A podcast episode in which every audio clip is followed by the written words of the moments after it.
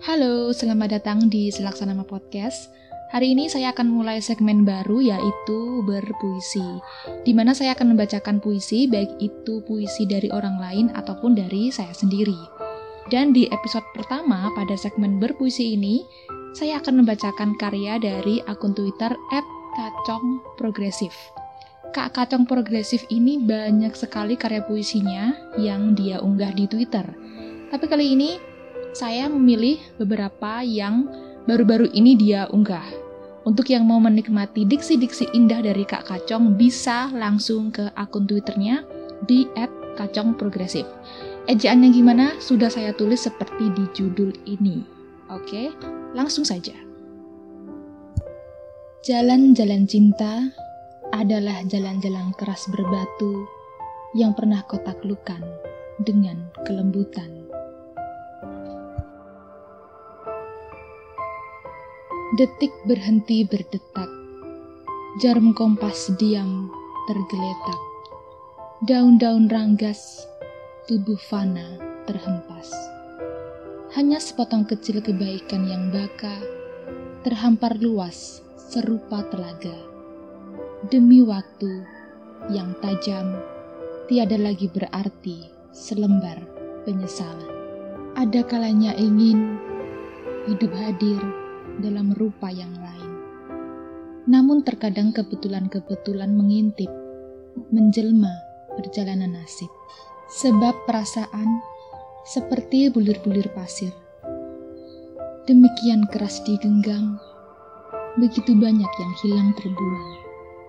Lalu kita lari ke pantai, membaca cinta sebagai kebebasan.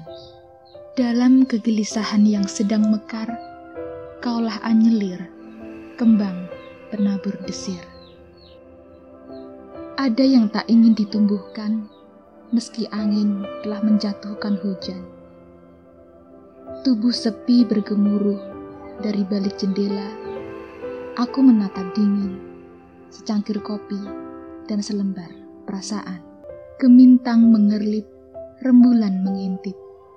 Langit berhiaskan sejuta cahaya betapa indah wajah dunia dalam genggaman selembar cinta.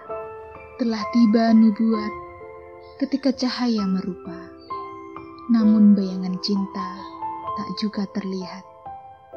Pun segetas kaca, rindu itu di dekatnya, bertahun-tahun, bercermin setetes embun. Jika lembut kecupan itu sebuah dosa, ajari aku seribu satu doa sebab cuaca tak lagi bisa diterka. Polusi udara, efek rumah kaca. Alam telah menanggung seribu duka.